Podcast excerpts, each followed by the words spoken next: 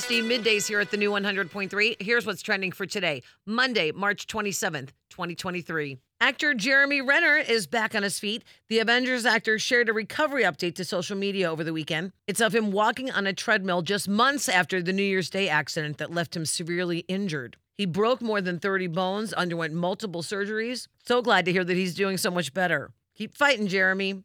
Sylvester Stallone says he wants to start painting again. What is wonderful about painting is it's similar to writing a short screenplay, he wrote, but instead of words, you use strokes and colors to tell your story. I didn't know he was a painter in the first place, so cool. We'll look for that. And happy birthday, Mimi. Mariah Carey is 54 today. And that's what's trending. Have a great one, and thanks for listening to the new 100.3. She loves the 90s and 2000s.